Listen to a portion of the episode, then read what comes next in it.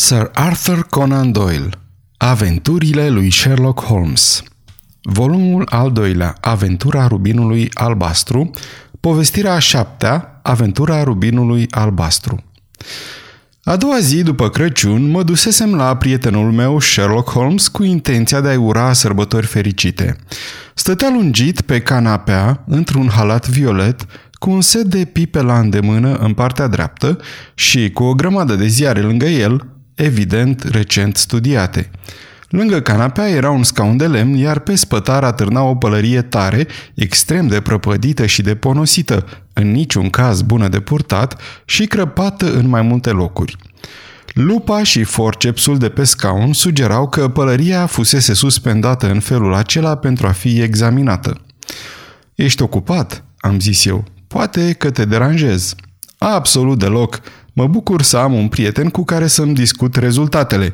Chestiunea este una complet banală, arătă cu degetul cel mare spre pălăria veche, dar există anumite puncte care nu sunt în întregime lipsite de interes și care sunt chiar instructive. M-am așezat în fotoliul lui și mi-am încălzit mâinile la focul din cemineu, căci era un ger cumplit afară, iar geamurile aveau flori de gheață pe ele. Presupun că, oricât de simplă și familiară ar părea, chestiunea asta e legată de vreo problemă extraordinară, că este indiciul care te va conduce la soluția vreunui mister și la pedepsirea vreunei crime, am remarcat eu. Nu, nu, nu e vorba de nicio crimă, zise Sherlock Holmes râzând doar de unul din acele mici incidente ciudate care se întâmplă atunci când ai 4 milioane de ființe omenești lovindu-se una de alta într-un spațiu de vreo câțiva kilometri pătrați.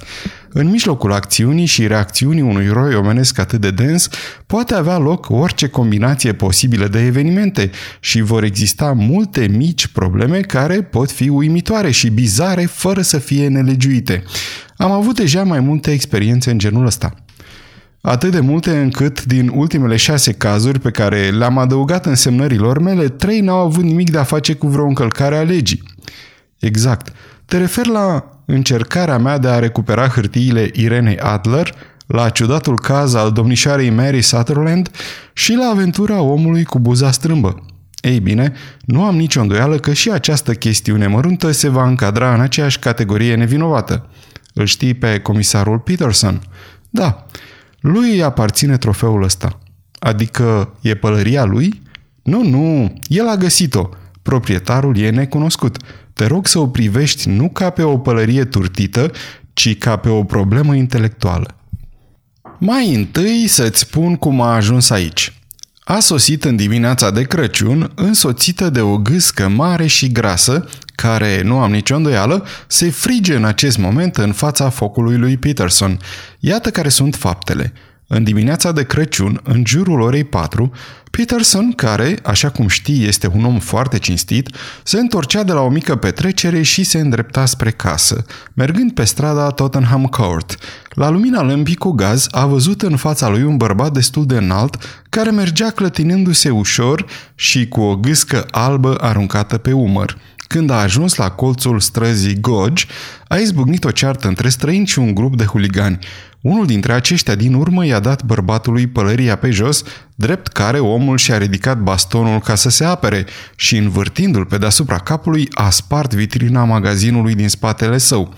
Peterson se repezise să-l apere pe străin de atacatorii lui, dar omul, șocat că spărsese vitrina și văzând o persoană în uniformă alergând spre el, și-a abandonat gâsca, și-a luat picioarele la spinare și a dispărut într-un labirint de străduțe aflate în spatele străzii Tottenham Court. Huliganii fugiseră și ei la apariția lui Peterson, astfel că polițistul a rămas atât în posesia câmpului de luptă cât și a trofeului, prezentat sub forma acestei pălării turtite și a unei incontestabile gâște de Crăciun, pe care, bineînțeles, i-a dat-o înapoi proprietarului, nu-i așa? Dragul meu prieten, aici e problema. E adevărat că pe un cartonaș legat de piciorul stâng al păsării scria pentru doamna Henry Baker și e la fel de adevărat că pe căptușeala acestei pălării se văd inițialele HB, dar întrucât există câteva mii de familii Baker și câteva sute de Henry Baker în acest oraș al nostru, nu e ușor să-i dai înapoi niciunuia dintre ei ceva ce a pierdut – Atunci ce a făcut Peterson? A venit cu pălăria și cu gâsca la mine în dimineața de Crăciun, știind că mă interesează chiar și cele mai mici probleme. Am păstrat gâsca până azi dimineață când ne-am dat seama că, în ciuda gerului, ar fi mai bine să fie mâncată fără întârziere. Prin urmare, găsitorul ei a luat-o cu el ca să împlinească menirea cea din urma unei gâște, în timp ce eu continui să păstrez pălăria domnului necunoscut care și-a pierdut cina de Crăciun. N-a dat niciun anunț la ziar? Nu. Atunci, ce indiciu ai putea avea despre identitatea lui? Doar ce putem deduce. Privindu-i pălăria? Exact. Glumești. Ce poți afla privind această pălărie veche și turtită? Uite lupa mea, îmi cunoști metodele. Tu ce poți afla despre individualitatea omului care a purtat acest articol? Am luat zdrențuitul obiect în mână și l-am întors cam plin de regret pe toate părțile. Era o pălărie neagră cât se poate de normală, cu obișnuita formă rotundă, tare și în niciun caz bună de purtat. Căptușala fusese cândva din mătase roșie, dar acum era foarte decolorată. Nu avea numele fabricantului pe ea, dar, așa cum remarcase Holmes, inițialele HB erau inscripționate pe o parte. Avea borurile găurite pentru un dispozitiv de siguranță, dar lipsea elasticul. În rest, pălăria era crăpată peste măsură, prea mult prăfuită și pătată în mai multe locuri, deși se pare că existase o încercare de a ascunde petele decolorate mânjindu-le cu cerneală. Nu văd nimic, am zis eu dându-i prietenului meu pălăria înapoi. Din potrivă, Watson, vezi totul, dar nu te gândești logic la ceea ce vezi. Ești prea timid ca să tragi concluziile. Atunci, te rog să-mi spui ce concluzii poți trage tu privind această pălărie. Holmes o luă și o privi, însă în felul introspectiv care îl caracteriza. Poate că e mai puțin sugestivă decât ar fi putut să fie, remarcă el, și totuși există câteva concluzii care sunt foarte clare și altele care reprezintă cel puțin o probabilitate destul de ridicată. Aceasta este o înregistrare Cărțiaudio.eu. Această înregistrare este citită cu respectarea legislației în vigoare pentru www.cărțiaudio.eu. Copierea, repostarea, multiplicarea, vânzarea, închirierea sau difuzarea publică a acestei înregistrări fără acordul scris al www.cărțiaudio.eu constituie infracțiune și se pedepsește conform legislației în vigoare. Pentru noutăți, vă invităm să vizitați site-ul www.cărțiaudio.eu și să ne susțineți cu un like, subscribe și follow pe canalul de YouTube Cărți Audio. De asemenea, puteți să îi susțineți printr-o donație pe naratorii voluntari ai acestui canal. Vă mulțumim și vă dorim audiție plăcută în continuare. Faptul că omul era foarte învățat este, bineînțeles, evident după aspectul exterior, la fel și faptul că a fost destul de bogat în ultimii trei ani, deși acum trece printr-o perioadă de criză. Era prevăzător, dar acum e mai puțin ca înainte, ceea ce denotă o decădere morală care, împreună cu declinul situației lui materiale, pare să indice că se află sub influența unei forțe dăunătoare, probabil băutura. Asta ar putea de asemenea justifica faptul evident că soția lui a încetat să-l mai iubească. Dragul meu, Holmes! Totuși și-a păstrat un oarecare grad de respect de sine, continuă el fără să țină cont de mustrarea mea.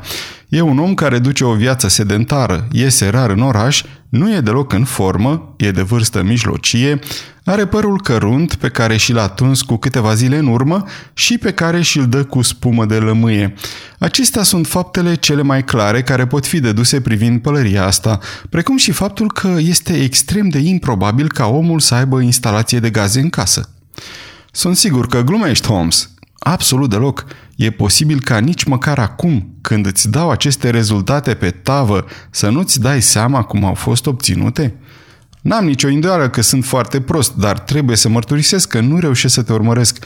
De exemplu, cum ai dedus că omul ăsta era învățat? Drept răspuns, Holmes își puse pălăria pe cap. Aceasta ai căzut pe frunte și îi se opri pe nas.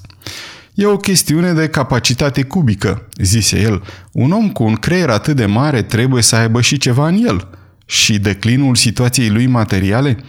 Pălăria asta e veche de trei ani. Atunci au apărut aceste boruri plate cu margini ridicate.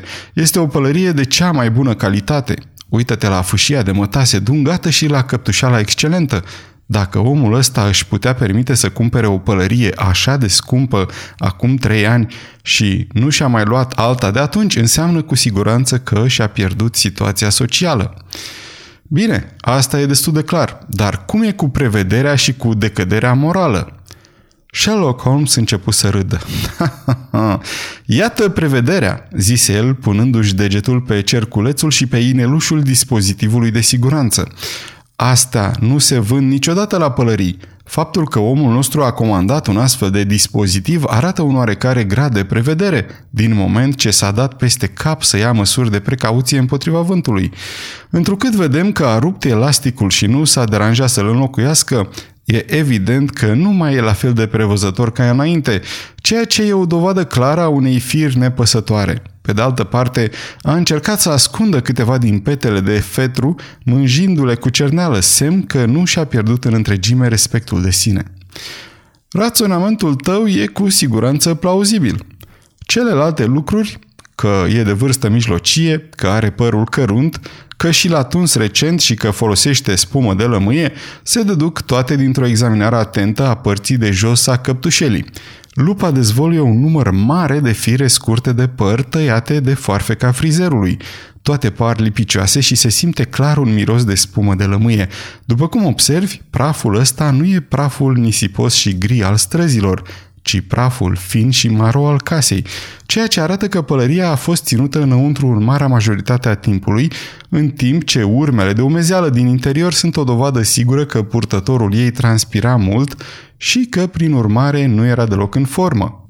Dar soția lui ai spus că a încetat să-l mai iubească. Pălăria asta n-a mai fost speriată de săptămâni întregi, când o să te văd și pe tine, dragul meu Watson, cu o pălărie pe care praful s-a adunat de o săptămână și când soția ta te va lăsa să ieși în oraș într-un astfel de hal, o să mă tem că și tu ai fost destul de nefericit să pierzi dragostea soției tale. Dar ar fi putut fi burlac. Nu, îi ducea soției lui gâsca drept cadou de împăcare. Amintește-ți de cartonașul legat de piciorul păsării. Ai un răspuns pentru orice, dar cum Dumnezeu ai dedus că nu are instalație de gaze în casă?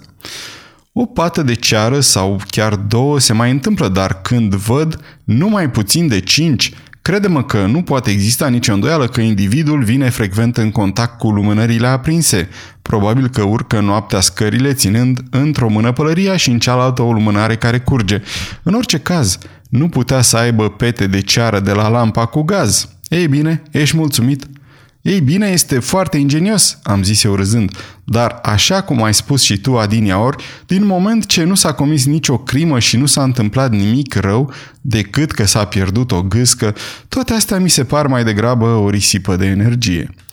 Sherlock Holmes tocmai deschisese gura să răspundă când ușa se trânti de perete și comisarul Peterson se năpusti în cameră cu obrajii îmbujorați și cu fața unui om care e mut de uimire. Gâsca, domnule Holmes, gâsca, domnule!" gâfâi el. Ei, ce este cu ea? A înviat și a zburat pe fereastra de la bucătărie?" Holmes se răsuci pe canapea ca să vadă mai bine fața agitată a omului. Uitați-vă aici, domnule! Uitați-vă ce a găsit soția mea în gușa păsării!" Întinse palma și ne arătă o piatră albastră scânteietoare, puțin mai mică decât o boabă de fasole, dar de o asemenea puritate și strălucire, încât licărea precum un punct electric în căușul întunecat al palmei.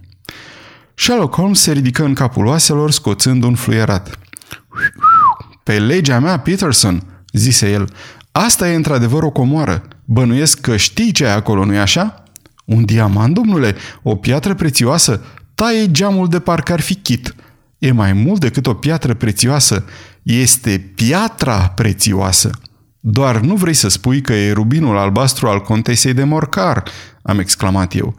Ba chiar așa, ar trebui să-i cunosc mărimea și forma, având în vedere că în ultima vreme am citit despre el în The Times în fiecare zi. Este absolut unic, iar valoarea lui nu poate fi decât presupusă, dar recompensa de 1000 de lire, care a fost oferită pentru el, nu este cu siguranță nici măcar a 20-a parte din prețul curent de piață. O mie de lire! Dumnezeule mare! Comisarul se prăbuși pe un scaun și se uită de la mine la Holmes și de la Holmes la mine. Asta e recompensa și am motive să cred că există considerente de ordin sentimental la mijloc care ar face-o pe contesă să-și dea jumătate din avere ca să recupereze juvaierul. Dacă mi-aduc bine aminte, a fost pierdut la hotelul Cosmopolitan, am remarcat eu. Exact, pe 22 decembrie, cu doar 5 zile în urmă, un instalator, John Horner, a fost acuzat că l-a sustras din cutia cu bijuteria doamnei. Dovezile împotriva lui erau atât de covârșitoare încât cazul a fost trimis la curtea cu juri. Cred că am pe aici pe undeva o relatare a chestiunii acesteia. Scotoci printre ziare uitându-se la dată până când netezi în sfârșit unul. Îl îndoi și citi următorul paragraf. Furt de bijuterii la hotelul Cosmopolitan. John Horner, 26 de ani, instalator, a fost arestat sub acuzația de a fi sustras în data de 22 ale lunii din cutia cu bijuteria contesei de Morcar, prețiosul juvaier cunoscut drept rubinul albastru. James Ryder, angajat al hotelului, a declarat că în ziua când s-a comis furtul, îl condusese pe Horner în camera contesei de Morcar ca să lipească a doua gratie de la grătarul șemineului care se desprinsese. Stătuse cu Horner pentru o perioadă de timp, dar fusese în cele din urmă chemat în altă parte.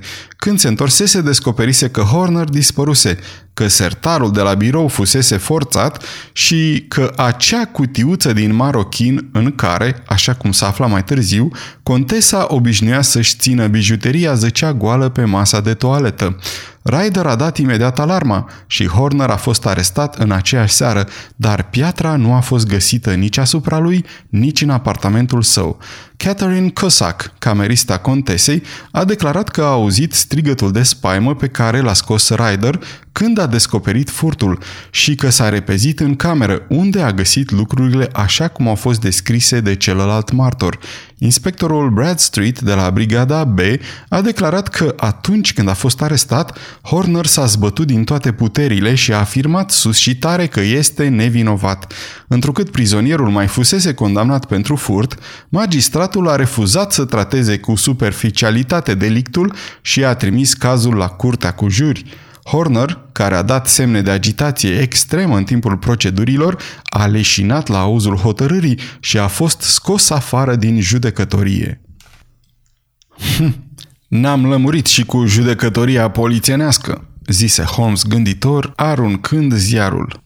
Problema pe care o avem noi de rezolvat acum este succesiunea evenimentelor, începând cu o cutie de bijuterii jefuită și terminând cu gușa unei gâște de pe strata Tottenham Court.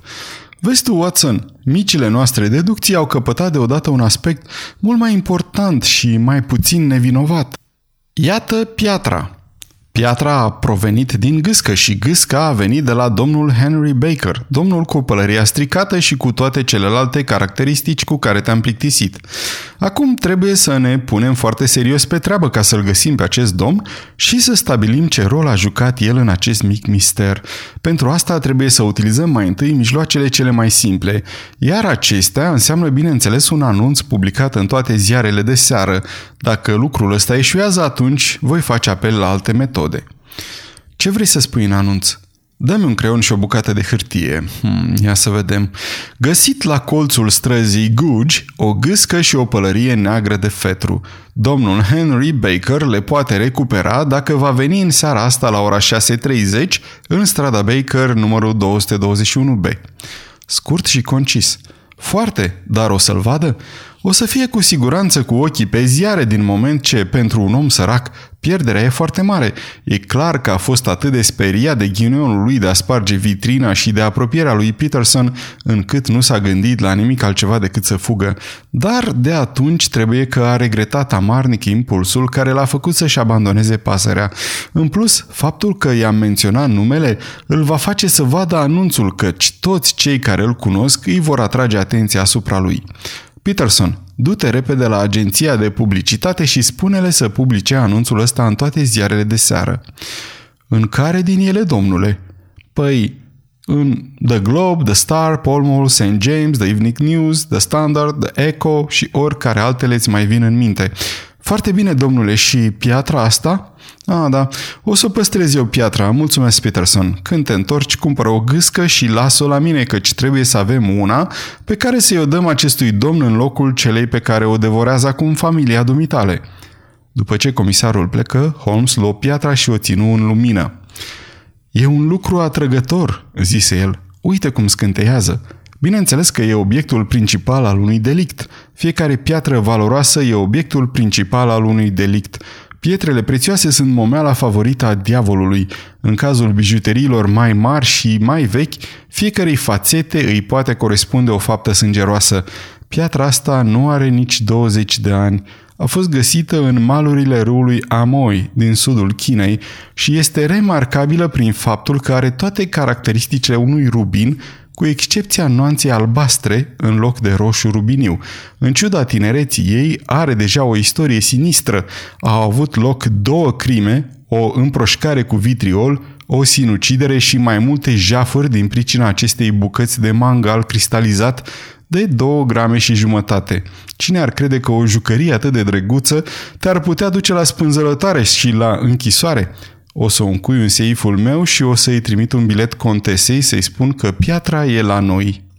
Crezi că omul ăsta, Horner, e nevinovat? Nu-mi dau seama.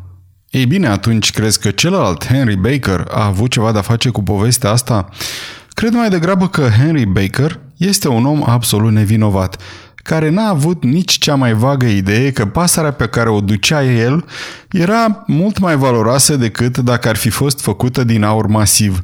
Dar voi stabili acest lucru printr-un test foarte simplu, dacă vom primi răspuns la anunțul nostru. Și până atunci nu poți face nimic? Nimic. În cazul ăsta mă voi ocupa în continuare de pacienții mei, dar mă voi întoarce diseară la ora pe care ai menționat-o, pentru că aș vrea să fiu martor la soluționarea acestei probleme atât de încălcite. Voi fi fericit dacă vei veni. Iau cina la șapte. Mâncare de sitar, cred. Apropo, date fiind recentele întâmplări, poate că ar trebui să o rog pe doamna Hudson să examineze gușa. Fusesem reținut din pricina unui caz și era puțin după ora șase și jumătate când m-am dus din nou în strada Baker. Apropiindu-mă de casă, am văzut așteptând afară, în semicercul de lumină strălucitoare aruncată de felinar, un bărbat înalt cu un chipiu scoțian și cu o haină încheiată până la gât. Exact atunci când am ajuns eu, ușa s-a deschis și am fost conduși amândoi în camera lui Holmes. Domnul Henry Baker, presupun, zise el ridicându-se din fotoliu și întâmpinându-și oaspetele cu acea cordialitate de care putea da dovadă atât de prompt. Vă rog, așezați-vă lângă foc, domnule Baker. Este o noapte rece și observ că circulația dumneavoastră este adaptată mai mult verii decât iernii. Ah, Watson, ai venit tocmai la timpul potrivit. Pălăria aceea este a dumneavoastră, domnule Baker? Da, domnule, este fără îndoială pălăria mea. Era un bărbat plinuț, cu umeri încovoiați, cu un cap masiv și cu o față inteligentă care se termina cu o barbă ascuțită de un castaniu încărunțit. Nașul roșu și obrajii îmbujorați, la care se adăuga un tremur ușor al mâinii, îmi amintiră de presupunerea făcută de Holmes în privința obiceiurilor lui. Redingota neagră și uzată pe care o purta era încheiată până sus și avea gulerul ridicat, iar încheieturile mâinilor lui slabe ieșeau din mâneci fără să se vadă vreo urmă de manșetă sau de cămașă. Vorbea cu glas căzut și sacadat, alegându-și cu grijă cuvintele și dădea în general impresia că e un om învățat care avusese ghinion în viață. V-am păstrat aceste lucruri mai multe zile pentru că ne-am așteptat să vedem un anunț din partea dumneavoastră în care să vă dați adresa, zise Holmes. Nu înțeleg de ce nu ați dat anunț. Musafirul nostru râse oarecum rușinat. Buzunarele mele n-au mai fost așa de pline de șilingi cum erau cândva, remarcă el. Eram sigur că huliganii care m-au atacat au fugit și cu pălăria mea și cu pasărea. Nu voiam să mai cheltuiesc alți bani într-o încercare inutilă de a le recupera. Mi se pare foarte normal. Apropo, în legătură cu pasărea, am fost nevoit să o mâncăm. Să o mâncați? Musafirul nostru se ridică pe jumătate de pe scaun plin de agitație. Da, altfel n-ar mai fi folosit nimănui, dar presupun că acea gâscă de pe bufet, care are aproape aceeași greutate și e proaspătă, vă va conveni la fel de mult. O, desigur, desigur, răspunse domnul Baker, oftând ușurat. Bineînțeles, mai avem încă penele, picioarele, gușa și așa mai departe de la pasărea dumneavoastră, așa că, dacă doriți... Omul începu să râdă din toată inima. Le-aș putea păstra ca relicve ale aventurii mele, dar în afară de asta nu văd la ce mi-ar putea folosi disjecta membră de la defuncta mea cunoștință, zise el. Nu, domnule, cu permisiunea dumneavoastră, cred că îmi voi concentra atenția asupra excelentei păsări pe care o văd pe bufet. Sherlock Holmes îmi aruncă o privire pătrunzătoare, ridicând ușor din umeri. Atunci, poftiți pălăria și pasărea dumneavoastră, zise el. Apropo, v-ar plictisi să-mi spuneți de unde ați luat cealaltă pasăre? Sunt, într-un fel, un iubitor de păsări și rar am văzut o gâscă mai bine crescută. Desigur, domnule, zise Baker, care se ridicase de pe scaun și își pusese sub braț nou câștigata proprietate. Eu și câțiva alții frecventăm Hanul Alfa, lângă muzeu. În timpul zilei stăm chiar în interiorul muzeului. Anul ăsta, buna noastră gazdă pe nume Windygate a înființat un club de gâște de la care, cotizând cu câteva monede de un penny în fiecare săptămână, urma să primim o pasăre de Crăciun. Am fost răsplătit cum se cuvine pentru cotizația mea, iar restul îl cunoașteți. Vă sunt extrem de îndatorat, domnule, căci un chipiu scoțian nu se potrivește nici cu vârsta, nici cu solemnitatea mea. Într-o manieră pompoasă și comică, omul se înclină ceremonios în fața noastră și plecă. Ne-am lămurit și cu domnul Henry Baker, zise Holmes, după ce închise ușa în urma lui. E destul de sigur că nu știe absolut nimic despre toată povestea asta. Ți-e foame, Watson? Mm, nu prea. Atunci, sugerez să amânăm cina pentru mai târziu și să urmărim indiciul ăsta cât e proaspăt. Sunt total de acord. Era o noapte aspră. Așa că ne-am pus paltoanele și ne-am înfășurat fularele în jurul gâtului. Afară, stelele sclipeau rece pe un cer fără nori, iar trecătorii scoteau aburi când respirau ca niște pistoale fumegânde. Pașii noștri răsunară cu zgomot pe caldarâm, în timp ce traversam cartierul doctorilor, strada Wimpole, strada Harley și tot așa prin strada Wingmore până în strada Oxford. Într-un sfert de oră ajunserăm în Bloomsbury, în Hanul Alfa, o mică berărie de la colțul uneia din străzile care dau în Holbron. Holmes deschise ușa barului privat și îi comandă două beri proprietarului cu fața roșie și cu șorț alb. Berea ar trebui să fie excelentă dacă e la fel de bună ca gâștele dumneavoastră, zise el. Gâștele mele? Omul păru surprins. Da, Tocmai am vorbit acum o jumătate de oră cu domnul Henry Baker, care e membru al clubului dumneavoastră de gâște. Ah, da, da, da, înțeleg. Dar vedeți, domnule, nu-s gâștele noastre. Nu mai spuneți. Atunci ale cui sunt? Păi, am luat cele două duzini de la un vânzător din Covent Garden. Serios? Îi cunosc pe unii dintre ei. De la care vânzător? Unul pe nume Breckenridge. Ah, nu-l cunosc. Ei bine, domnule proprietar, beau în sănătatea dumneavoastră și vă urez să aveți prosperitate. Noapte bună! Și acum să-l căutăm pe domnul Breckenridge, continuă Holmes, încheiindu-și haina când ieșirăm afară în ger. Watson, Ține minte că, deși avem la un capăt al acestui lanț ceva atât de simplu și familiar precum o gâscă, la celălalt capăt avem un om care va primi cu siguranță șapte ani de închisoare dacă nu-i stabilim nevinovăția. E posibil ca investigația noastră să nu facă altceva decât să-i confirme vinovăția, dar în orice caz avem o pistă care le-a scăpat polițiștilor și pe care o întâmplare deosebită ne-a scos-o în cale. Hai să o cercetăm până în pânzele albe. Prin urmare, cu fața la sud și înainte marș. Trecurăm prin Holbron, o luarăm pe strada Endel și tot așa printr-un zigzag de mahalale până în piața Covent Garden. Unul dintre cele mai mari chioșcuri de acolo avea înscris pe el numele de Breckenridge, iar proprietarul, un bărbat cu înfățișare de cal, cu o față ascuțită și cu niște favoriți îngrijiți, ajuta un băiat să tragă obloanele. Bună seara, e o noapte rece, zise Holmes. Vânzătorul în cuvință din cap și îi aruncă prietenului meu o privire întrebătoare. Văd că ai vândut toate gâștele, continuă Holmes arătând spre taraba goală din marmură. O să am 500 mâine dimineață. Nu-mi convine. Păi, mai sunt câteva la chioșcul ăla unde e lampa cu gaz. Da, dar dumneata mi-ai fost recomandat. De cine? De proprietarul de la Alfa. A, da, i-am trimis vreo două duzini. Și erau niște păsări foarte frumoase. De unde le-ai luat? Spre surprinderea mea, întrebarea îl făcu pe vânzător să se înfurie. Ia ascultă, domnule, zise el cu capul plecat într-o parte și cu mâinile în șolduri. Unde vrei să ajungi? Zi drept. E destul de drept. Aș vrea să știu cine ți-a vândut gâștele pe care le-ai furnizat berărie Alfa. Ei bine, nu o să spun. Uite așa. Nu e o chestiune importantă, dar nu înțeleg de ce te superi din pricina unui astfel de flac. Să mă supăr? Poate că și dumneata te-ai supărat dacă ai fi bătut la cap așa cum sunt eu. Când plătesc bani buni pentru un produs, ar trebui să fie sfârșitul afacerii. În loc de asta nu aud decât Unde sunt gâștele? Și cui ai vândut gâștele astea? Și cât iei pe gâște? Ai crede că sunt singurele gâște din lume când vezi cât tapaj se face din pricina lor?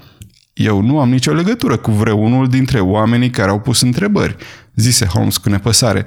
Dacă nu vrei să ne spui, pariul se anulează și cu asta basta. Eu sunt întotdeauna gata să-mi susțin părerile când vine vorba de păsări și am pariat că pasărea pe care am mâncat-o a fost crescută la țară.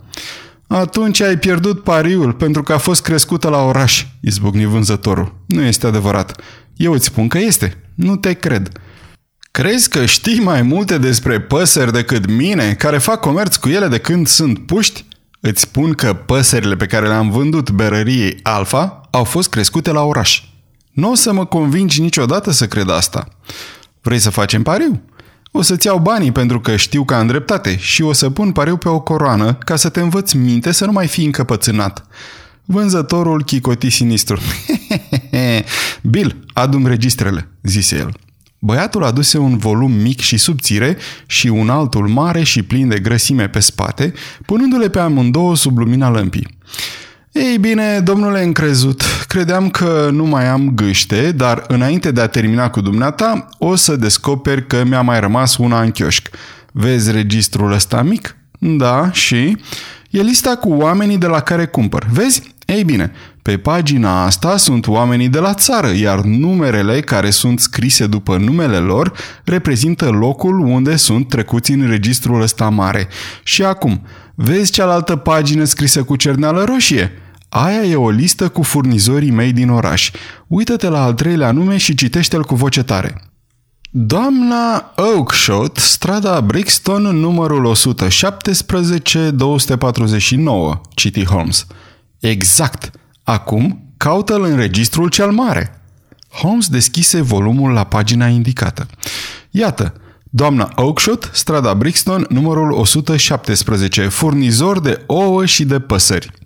Care e ultima înregistrare? 22 decembrie, 24 de gâște la 7 șilingi și 6 penny. Exact, asta e. Și de desubt, vândut domnului Windygate de la Alpha pentru 12 șilingi. Acum, ce mai zici? Sherlock Holmes păru extrem de necăjit. Scoase din buzunar o coroană și o aruncă pe tarabă, îndepărtându-se cu aerul unui om prea dezgustat ca să mai zică ceva. Câțiva metri mai încolo se opri sub un felinar și începu să râdă în felul copios și silențios care îl caracteriza.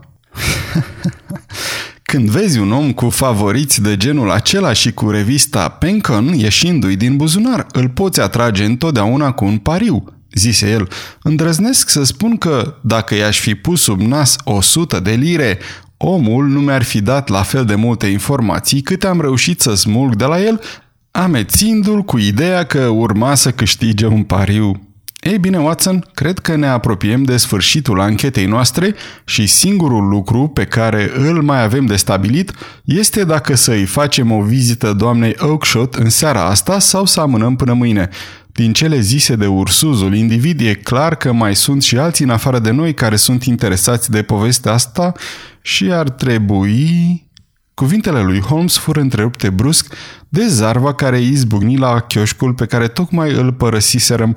Întorcându-ne capul în direcția respectivă, văzurăm un individ scund cu față de șobolan stând în mijlocul cercului de lumină galbenă aruncată de felinar, în timp ce Breckenridge, vânzătorul, aflat în pragul ușii chioșcului său, amenința sălbatic cu pumnii silueta care se făcuse mică. M-am săturat de gâștele voastre!" strigă el. Aș vrea să vă duceți la dracu cu tocul ele. Dacă mai vii să mă bați la cap cu pălăvrăgeala ta, o să pun câinele pe tine. Adu pe doamna Oakenshot aici, o să-i răspund ei. Tu ce treabă ai cu asta? Am cumpărat cumva gâște de la tine? Nu, dar una din ele era oricum a mea, se miorlăi omulețul. Atunci cere eu doamnei Oakshot. Ea mi-a spus să ți-o cer dumitale. Atunci n-ai decât să-i o cer regelui Prusiei. Pe mine nu mă interesează, m-am săturat, șterge de aici. Se năpusti sălbatic înainte, iar omulețul se văzu nevăzut în întuneric. Ha! Asta s-ar putea să ne scutească de o vizită în strada Brixton, șopti Holmes. Vino cu mine și o să vedem care e treaba cu individul ăsta. Avansând cu pași mari printre grupurile împrăștiate de oameni care pierdeau vremea în jurul chioșcurilor luminate, prietenul meu îl ajunse repede din urmă pe omuleț și l atinse pe umăr. Acesta se răsuci în loc și, la lumina felinarului, am putut să văd că îi dispăruse orice urmă de culoare de pe față. Cine sunteți? Ce vreți?" întrebă el cu o voce tremurătoare. Mă scuzați, dar am auzit din întâmplare întrebările pe care i le-ați pus adineaori vânzătorului, zise Holmes cu amabilitate. Cred că vă pot ajuta. Dumneavoastră? Cine sunteți? Cum ați putea dumneavoastră să știți ceva despre problema mea? Numele meu e Sherlock Holmes. E meseria mea să știu ceea ce alți oameni nu știu. Dar n-aveți cum să știți despre povestea asta. Mă scuzați, știu totul despre ea. Vă străduiți să dați de urma unor gâște care au fost vândute de doamna Oakenshot din strada Brixton, unui vânzător pe nume Breckenridge care le-a vândut la rândul lui domnului Windygate de la Alpha, care și el le-a vândut clubului său, al cărui membru este domnul Henry Baker. O, domnule, sunteți într-adevăr omul pe care mi-am dorit să-l întâlnesc!" strigă micul individ cu mâinile întinse și cu degetele tremurătoare. Nici nu vă pot spune cât de interesat sunt de treaba asta. Sherlock Holmes opri o birjă care tocmai trecea pe acolo. În cazul ăsta ar fi mai bine să discutăm într-o cameră confortabilă decât în piața asta bătută de vânturi, zise el. Dar înainte de a merge mai departe, vă rog să-mi spuneți pe cine am plăcerea de a ajuta. Omul ezită o secundă. Numele meu este John Robinson, răspunse el privind într-o parte. Nu, nu, nu, numele adevărat, zise Holmes cu blândețe. E întotdeauna ciudat să faci afaceri cu un pseudonim. Obrajii străinului se îmbujorară. Ei bine, numele meu adevărat e James Ryder. Exact, angajat la hotelul Cosmopolitan. Vă rog să vă urcați în birje și o să vă spun în curând tot ce doriți să știți. Omulețul se uită de la mine la Holmes și de la Holmes la mine cu o privire pe jumătate speriată, pe jumătate plină de speranță, ca un om care nu e sigur dacă a dat norocul peste el sau dacă se află în pragul unei catastrofe. Apoi se urcă în birje și, după o jumătate de oră, eram din nou în camera de zi din strada Baker. Nimeni nu spusese nimic în timpul călătoriei, dar respirația iutea însoțitorului nostru și faptul că își încleșta și își descleșta într-una pumnii dovedeau cât de tensionat era. Iată-ne ajunși, zise Holmes vesel când intrarăm în cameră.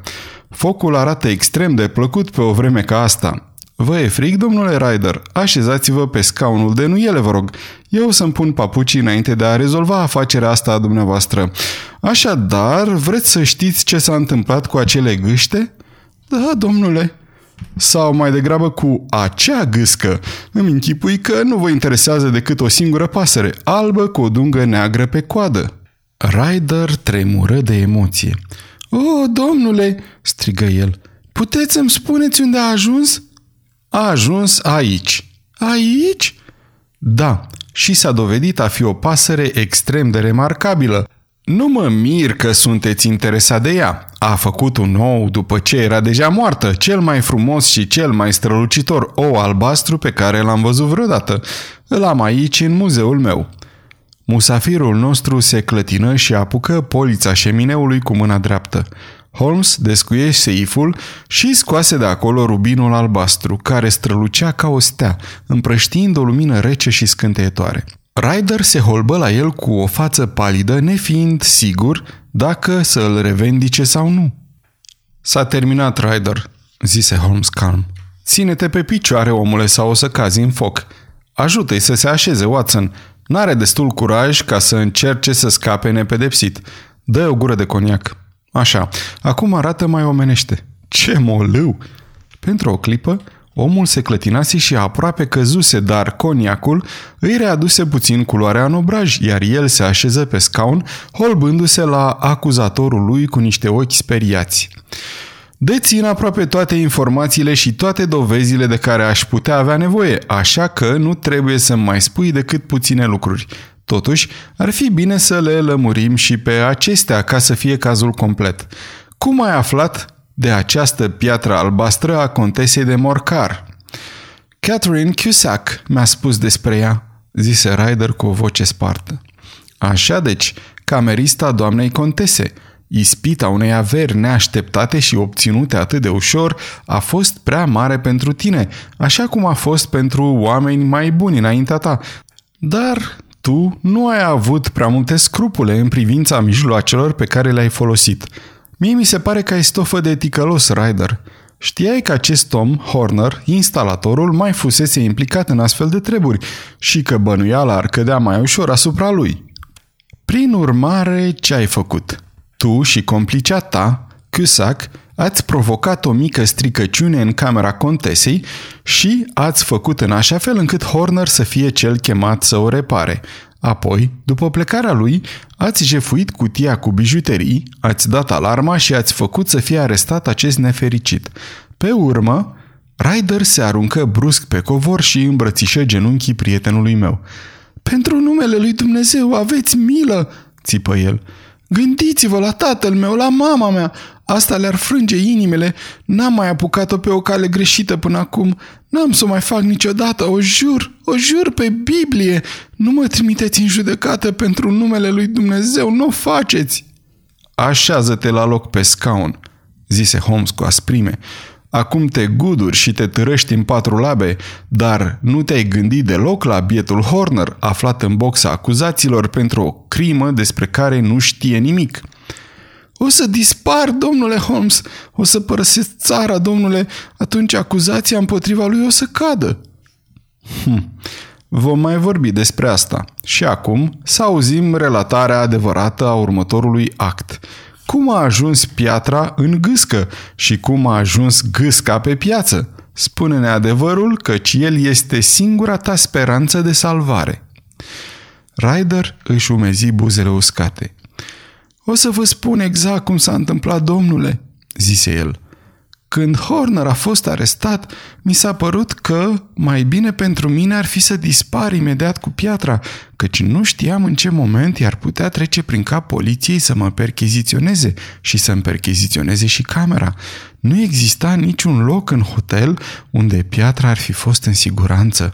Am ieșit afară ca și cum aș fi avut de făcut un comision și m-am dus acasă la sora mea, care se măritase cu un bărbat pe nume Oakshot și locuia pe strada Brixton, unde îngrașă păsări pentru piață. Tot drumul până acolo, mi s-a părut că fiecare om pe care îl întâlneam era un polițist sau un detectiv și cu toate că era o noapte rece, transpiram din abundență când am ajuns în strada Brixton. Sora mea m-a întrebat ce se întâmplase și de ce eram atât de palid, dar eu i-am spus că mă necăjisem din pricina furtului bijuteriei de la hotel. Apoi m-am dus în curtea din spatele casei, am fumat o pipă și m-am întrebat ce ar fi mai bine să fac. Avusesem cândva un prieten pe nume Maudsley, care a apucat-o pe calea greșită și care tocmai și-a terminat de ispășit pedapsa în Pentonville – se întâlnise într-o zi cu mine și începuse să-mi vorbească despre obiceiurile hoților și despre cum scăpau aceștia de marfa pe care o furau. Știam că nu mă va trăda, căci îl aveam la mână cu niște lucruri, așa că m-am hotărât să mă duc la Kilburn, orașul unde locuia, și să-i fac confidențe. Îmi va arăta el cum să transform piatra în bani. Dar cum să ajung acolo în siguranță? M-am gândit la agonia prin care trecuse mergând de la hotel până acasă la sora mea. Aș putea fi prins și percheziționat în orice clipă, iar piatra ar fi găsită în buzunarul de la vesta mea.